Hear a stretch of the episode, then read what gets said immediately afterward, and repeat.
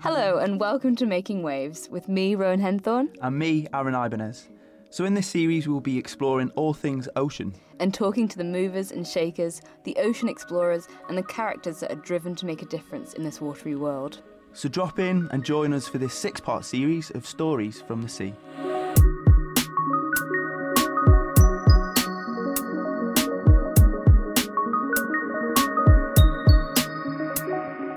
So the pandemic hasn't halted this one for a change, despite having to do everything virtually for the last 2, 3, 4 episodes, it seems.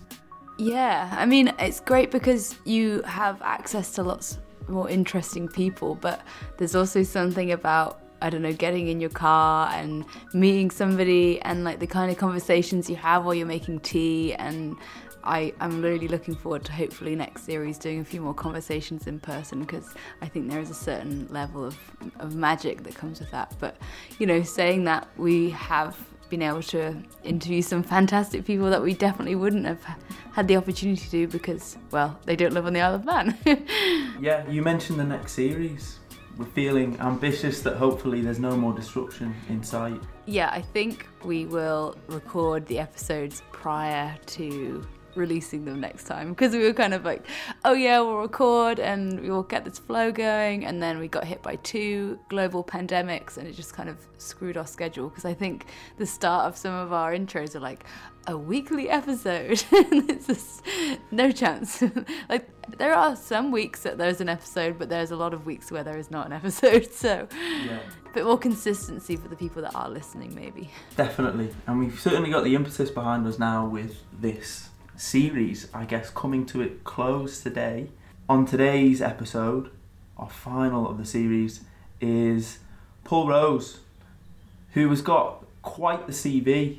And if I can remember it from the top of my head, I think it's diver first and foremost, explorer, base commander in the Antarctic on a number of expeditions, National Geographic's Pristine Seas, which most importantly, expedition leader.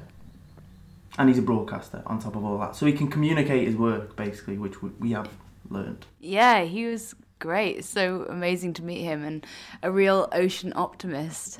And yeah, he's been to some of the most remote places, some of the most, well, I guess, pristine seas, and got to experience the real wonders of our watery world. So it was so fantastic to speak to him. And for those, we obviously conducted it over Zoom, and we did it on the video call, and it really shined through Paul, didn't it? He was he was grinning throughout the entire chat. You could just tell that he was oozing with passion about the sea. Yeah, it's a special thing when you speak to somebody who really, really loves what they do, and seems to be guided by his intuition and that passion. So that was a really special thing to experience. And also what was special to experience was Rowan in a fish tank. Yeah, I had a total fail of technology. I did check the battery of my microphone before I recorded, but then finished the call with Paul after an hour or so and looked down and realised that I hadn't recorded any of it, or maybe with the first 3 minutes. So I sound like I am in a fish tank. But oh well, that's fine. I wasn't, don't worry about me, I was on dry land. Yeah, that's just the caveat for this episode, but it certainly doesn't detract from your insight as ever. Thank you. And of course, it came out during a time when everybody's talking about the sea, seemingly, with Seaspiracy. And we touch on that with Paul and get his thoughts amongst a whole raft of other things. We talk about the National Geographic Pristine Seas project, which really goes out to really amazing areas and surveys them for potential marine protected area designation. And we're really lucky over here on the Isle of Man. 50% of our inshore waters are protected, and hopefully we can work towards achieving that 30% of protected waters by 2030, but we'll see what happens there. Here's the series 2, and over to Paul. Over to Paul. Thank you so much for taking the time to chat to us.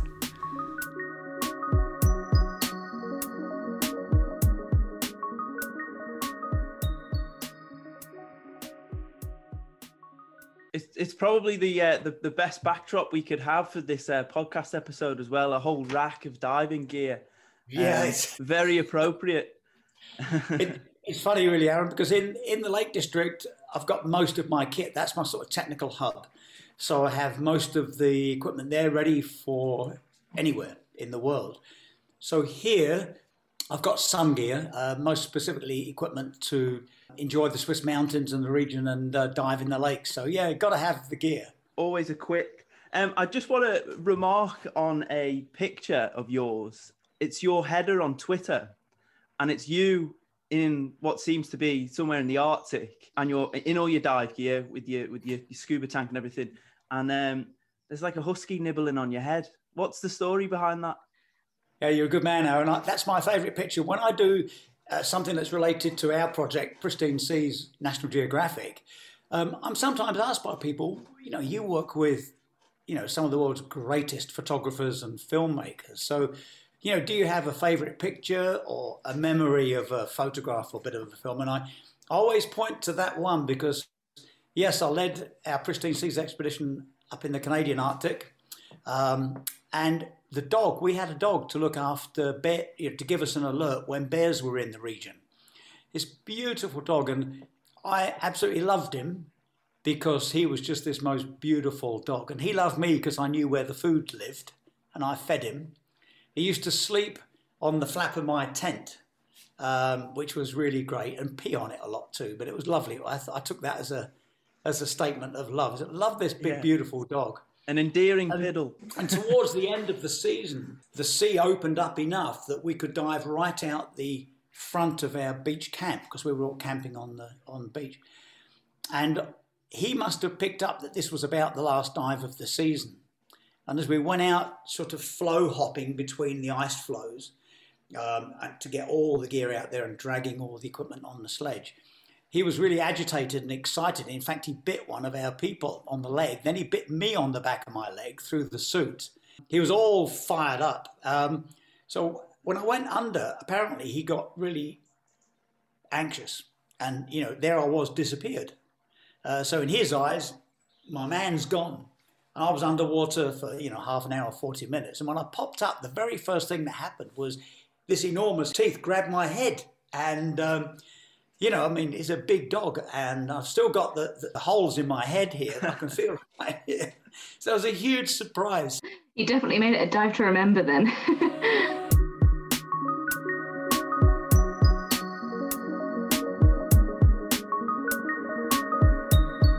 I'd love to talk about Seaspiracy. What a amazing film that's been.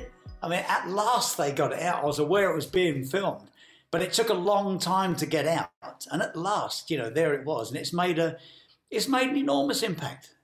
Yeah, and it's really created a lot of waves through different communities, because I know a lot of fishery scientists, I personally know fishery scientists that have been kind of shocked and appalled by the way it was done. But then I know I've got personal friends that, have got no kind of in-depth knowledge of this subject that, had no idea that these issues are even, something to talk, to be interested in. So it's been very interesting. What are your thoughts on it? Yeah, I liked it because it reaches an audience that we can miss. We can do our science work, we can do our highly targeted media campaigns and all the rest and others, but you can miss people. How do you communicate these issues to everybody? Everybody has a different way of engaging with an issue. And I found it entertaining. I was disappointed that the NGOs didn't do a better job.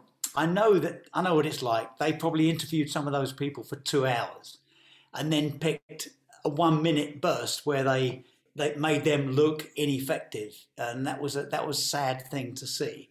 But you listen to Callum Roberts and you just, everything he says, and you go, wow, I love Callum and the work he does. You think, well, that's it. That's an authoritative, absolutely accurate statement about the condition of our oceans.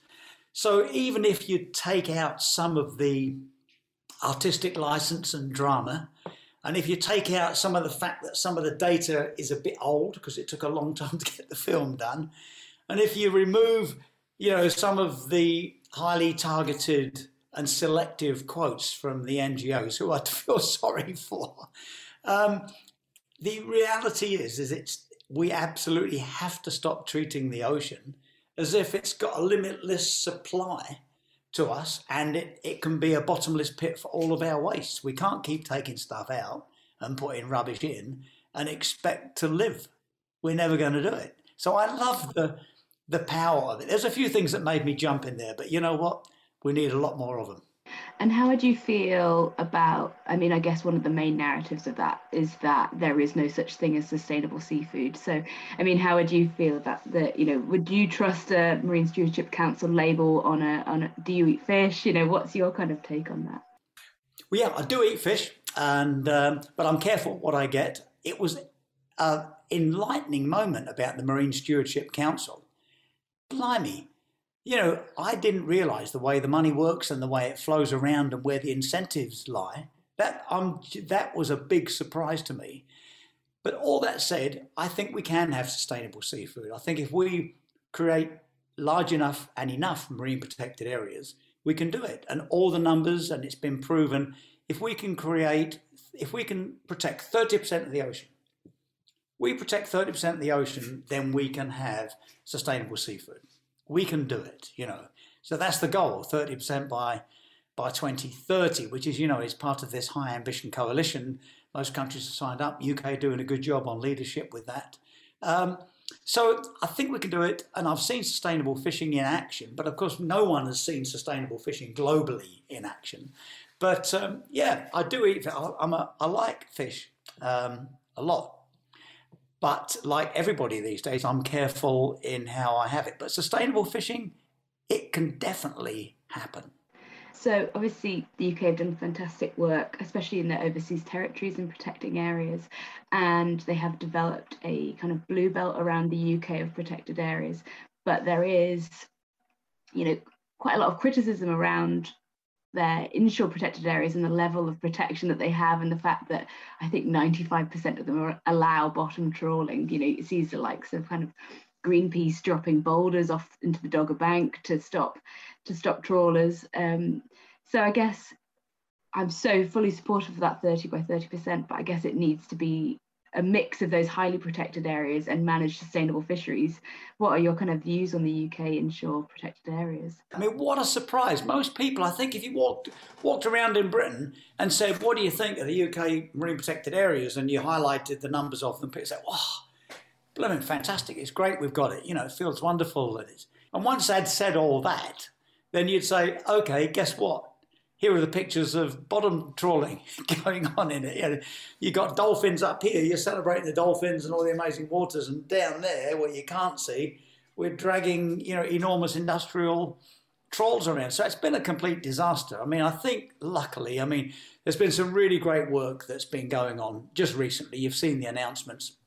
And there's that one region that has been, is it down in Sussex waters? I think it is. It's been protected now, properly protected. Blue Marine Foundation are doing a really good job on, you know, raising a sort of call to action. Why don't we have, you know, national parks in British waters? They're using that style.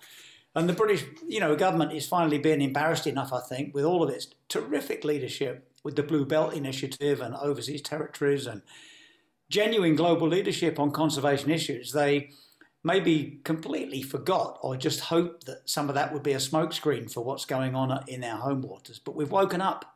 And I think that level of waking up and sense of awareness being so high now that there's no excuse for us to continue treating what we think of as protected waters as just a sort of, you know, ground to pull everything out of it. It's crazy. So in respect of what Greenpeace are doing, for example, with the boulders, that's, you know, quite a blunt form of protest and protection, I suppose. Is that something you'd endorse?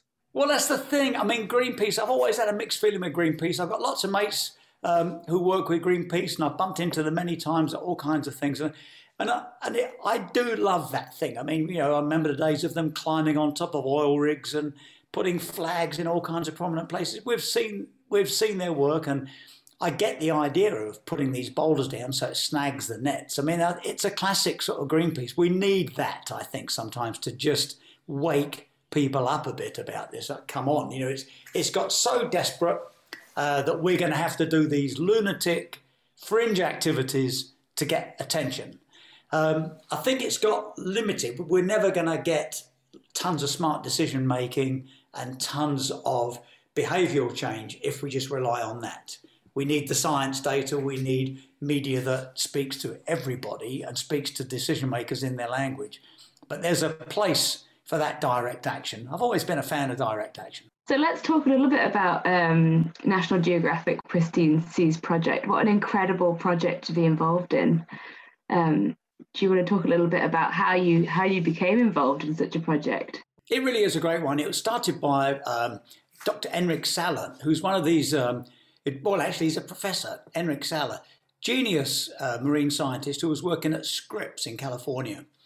And he had this moment where he realized every science paper he wrote actually felt like writing the obituary of the ocean, in his words. You know, there's all this stuff going on, and there, I suppose we all have that thought sometimes, that if we just keep producing data and knowledge, then smart decisions are going to be made. But it's not always that way. There has to be something else, not just the facts, not just more data. So he came up with the idea, got to do something, got to do some action. What can he do? And he realised, why don't we just look at all of the last pristine places in the ocean and find them, explore them, and help get them protected. So he came up with the name Pristine Seas, went to National Geographic, they fell in love with them, and he started the project. So he had a few expeditions with that in mind, this wonderful laser focus, you know. After some time, there's a couple of years, was it 2 and a bit years of expeditions, we met. I was running a National Geographic event in London, and he asked if, as we were scaling up Pristine Seas, would I be the expedition leader? And I said, well, yeah. To me, it just felt great. I mean, I'd come from, you know, 10 years working for the British Antarctic Survey as the base commander in Antarctica, plus all of the other work for the Americans in Antarctica, and I felt this would be a great follow-on from that. So, yeah, so I just took my operation and fieldwork skills and applied them to Pristine Seas, and it's been one of the best decisions I've ever made. It's brilliant. We've now, you know, we've had 32 expeditions, created 23 marine protected areas over 6 million square kilometres. So we really are, and part of our success is Enric with the big idea, and then our laser focus. You know, every decision we make at sea, if I think, well, should we go to this site or that site, or do more diving today, or film more over there, is based on, will that decision help get the place protected? So it's a terrific project to be involved with. I'm working with a brilliant team. Wow, amazing team of filmmakers and scientists and communication people. We're a really great unit. Paul, can we talk about Tristan da Cunha? Because you've touched on, obviously, the scale and the number of expeditions that Pristine Seas has been involved in. And I think one that's quite timely is the Marine Protected Zone created at Tristan da Cunha. I think, was it just towards the back end of last year? For those that perhaps don't appreciate how remote it is as an island, can you just describe the journey to Tristan? Because you led an expedition there, didn't you, a few years ago? I did, yeah. A couple of years ago, I led the expedition to Tristan da Cunha, which is a British territory, UK overseas territory. So going there, it brought to mind and it brought to light just how remote it is. I mean, it's the world's most remote permanent inhabitants. So it's a long way. It's a week to sail there, whether you go from the bottom of South America or the bottom of Africa. It's a week of sailing, and that's on a modern vessel. So it's a long way. I mean, mostly we're at sea for about 3 weeks to 5 weeks. That's our normal method. And our normal passage, depending where we depart from, might be 3 or 4 days. And then we're on site and then we work. So it was quite something. Suddenly you go, okay, this is a week. It's a long way. And the arrival couldn't be better. I mean, there are big seas down there. You're in the Southern Ocean. And suddenly, one morning you wake up and you saw the tip of this volcano. You go, that's Tristan da Cunha. And the bird life, the birds come and visit you, and you realise, wow, here we are at Tristan da Cunha. And it was a terrific expedition because not only did we cover the main islands of Tristan da Cunha, we went south in the archipelago to Gough, which is the most southerly island. And that's an incredibly remote place to another remote place. So it felt like a real extension. We were lucky, we had an amazing expedition. We made a lot of good friends with the Tristan community.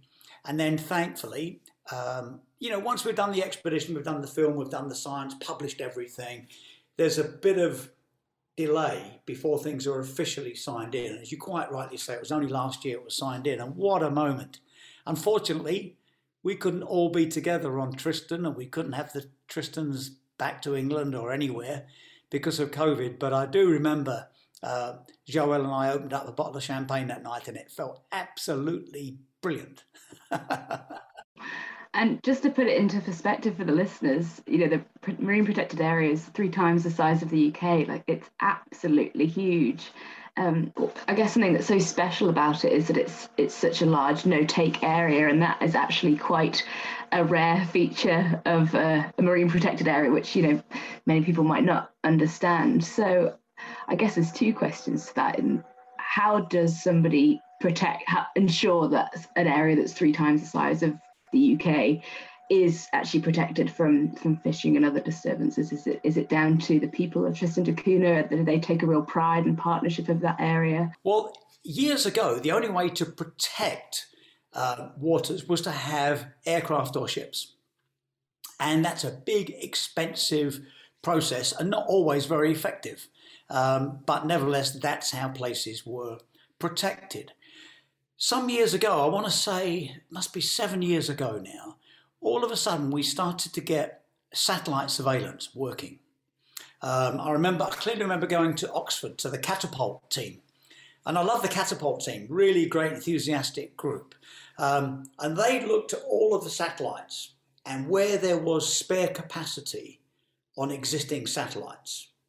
And one place they found a lot of capacity was when they were over the ocean. Relatively empty spaces.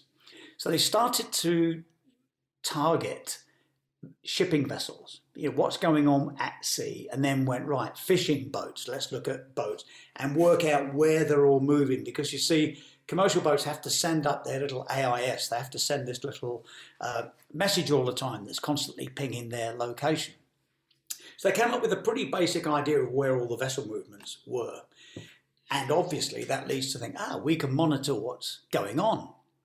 Even better, as the computers sort of learned, you know, artificial intelligence, it soon learned when a vessel turned off its AIS system, went into a protected area, and then turned it back on again coming out the other side. Because the millions and millions and millions of fishing vessel movements we could never track as humans. So gradually this developed, and other people developed it. Google Fishing Watch, Oceana, SkyTruth, all of these others. And now we've got this sort of global view of every single fishing movement. And a good thing to look at is, you've probably done it, is the Global Fishing Watch. Just go online, you can see everything. One of the most rewarding things when you see that is that the movement of the fishing vessels pretty much maps out protected areas because they're missing them or going around them. But it does mean that vessels still do turn off their units, go in and work hard at fishing illegally in certain places.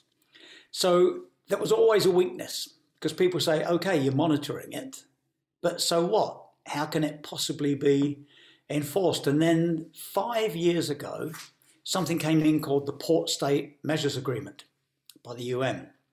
And we've now got, I think, 70-something countries and I signed up to that.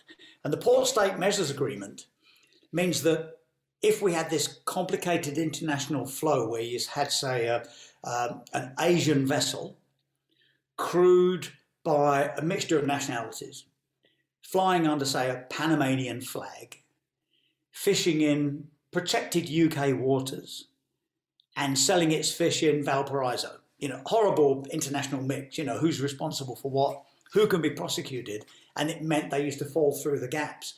But now they do get prosecuted. We can prosecute that very complicated method. So it's now become the norm that we can see where they are. We can prosecute them when they fish illegally. It's a bit like a speeding camera. You're not going to stop everybody up the M6 who wants to do 130 miles an hour. but the speeding camera is going to stop most people. And that's where we are with the enforcement. The Pristine Seas project obviously seen it as like a perfect location to protect because of its remoteness, I imagine. Were there any existing threats or historic threats to Tristan, or was it purely untouched? Yes, it was pristine, but we were super keen to stop the illegal fishing that was going on. Lots of shark fishing was occurring in Tristan waters, and we could see on satellite data these vessels coming in, and then they knew themselves, they were witnessing it themselves from their own boats and their own fishing activity. And it's been a great successful project because there is no illegal fishing at the moment running in Tristan waters. And the only thing that is being fished is from the Tristan community, which is part of their livelihood. So it's a good combination, you know. And we're talking about a community of about 250, 300 people. Yeah. Okay. Amazing. Purely with an appetite for lobster. Yeah, and the income that it brings in. There's a right. there's the fishing. There's a vessel that comes in from Cape Town once every few weeks and collects the fish and organises supply for the islands as well. So yeah, it's a good sustainable business, truly beautiful. And what's funny, in my first dive at Tristan, I remember saying to the camera, "I can't believe I'm diving in a commercial fishery." You know, because they commercially fish, they fish the lobster, and yet it was just amazing because they would just take enough. They never take too much. There's a whole complete manage, like carefully managing your own beautiful vegetable garden in your home. You wouldn't go out there and just take the whole lot and say, "Oh, there's nothing left." So it's a beautiful thing the way it's run, and on the remote, distant Tristan da Cunha waters, we have. By doing it, that they have, you know, effectively stopped any encroachment into their waters by illegal fishing, which is a great thing. I was watching a Pristine Seas video before, and there was a really beautiful quote that said, "You know, a good fisherman isn't somebody that takes what they want. It's taking what you need and being a carer of our ocean." So it's really beautiful to see that working.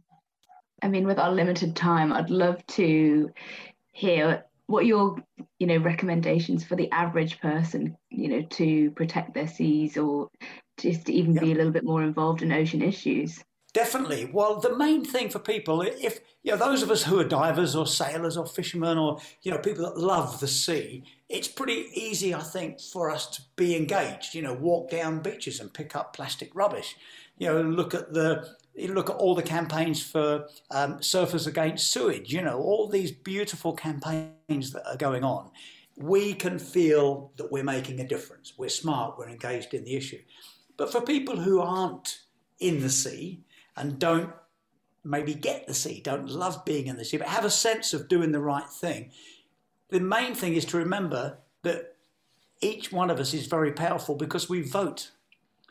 We vote for people, and we vote for people in funny ways, not just on a ballot, but we vote for them when we buy stuff.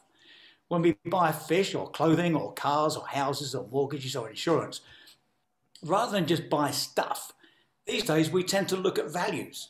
And I think we need direct action as a set of values. Not much. Every year I donate to these organisations, but physical, hands-on, meaningful stuff for the arts, humanities, conservation, you name it, a real meaningful human set of scaled up values. That's what we need. When we buy stuff, then we vote for a set of principles that lead us towards sustainability. Paul, I'd just like just briefly touch on, I guess, over the course of your career, from, you know, experiencing the ocean firsthand to where we're at now, do you think we're entering an age of like heightened environmental awareness, where people are wanting to make a difference? Yes, I mean, this pandemic arrived because of our out-of-balance relationship with nature. We've got, thank heavens, science has given us vaccines now, but the only true vaccine against future pandemics is to readdress that balance with nature. And people are seeing that wonderful thing that we all knew but couldn't describe it, but now we can. We can describe that our health is reliant on everybody else's health, which in turn is reliant on the health of nature. People get it. People get the value of nature. We've got the High Ambition Coalition for 30% of the planet protected by 2030. Even more exciting, it's seen as being a waypoint to E.O. Wilson's hypothesis, half Earth, 50% of the planet by 2050. And to help carry the message, not only have we got our health, I mean, there's no better motivation than our own personal health, and we've got that fact, people know that now. We've also got the financial incentives. You know, all the big financial reporters are saying that no matter what it costs to protect 30% of the planet by 2030, the financial rewards are going to be about 5 to 1. So there's our behavioural change, there's our desire to be more sustainable, and there's the reality that if you protect large areas of the ocean, you do end up with more fish. So it's all come in a bit of a dream, and I think within my lifetime we'll easily see the end of illegal fishing. More champagne. Great, it's a real case of ocean and planetary optimism, which is a really nice kind of place to leave it, I think. It couldn't be. It's a sweet spot for the planet, and I'm happy to be here for it. Thank you very much for your time, Paul, and thanks for joining us on the final episode of the podcast.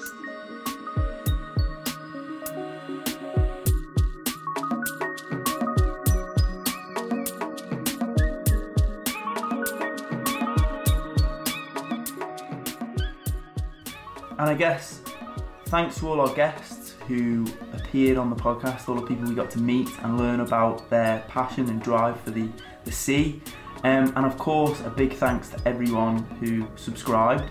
Thanks to our very close relatives and friends who may be the sole reviewers. Yeah, I was like, please review it, please that you like it. But yeah, if you have listened to the podcast and enjoyed it, let us know.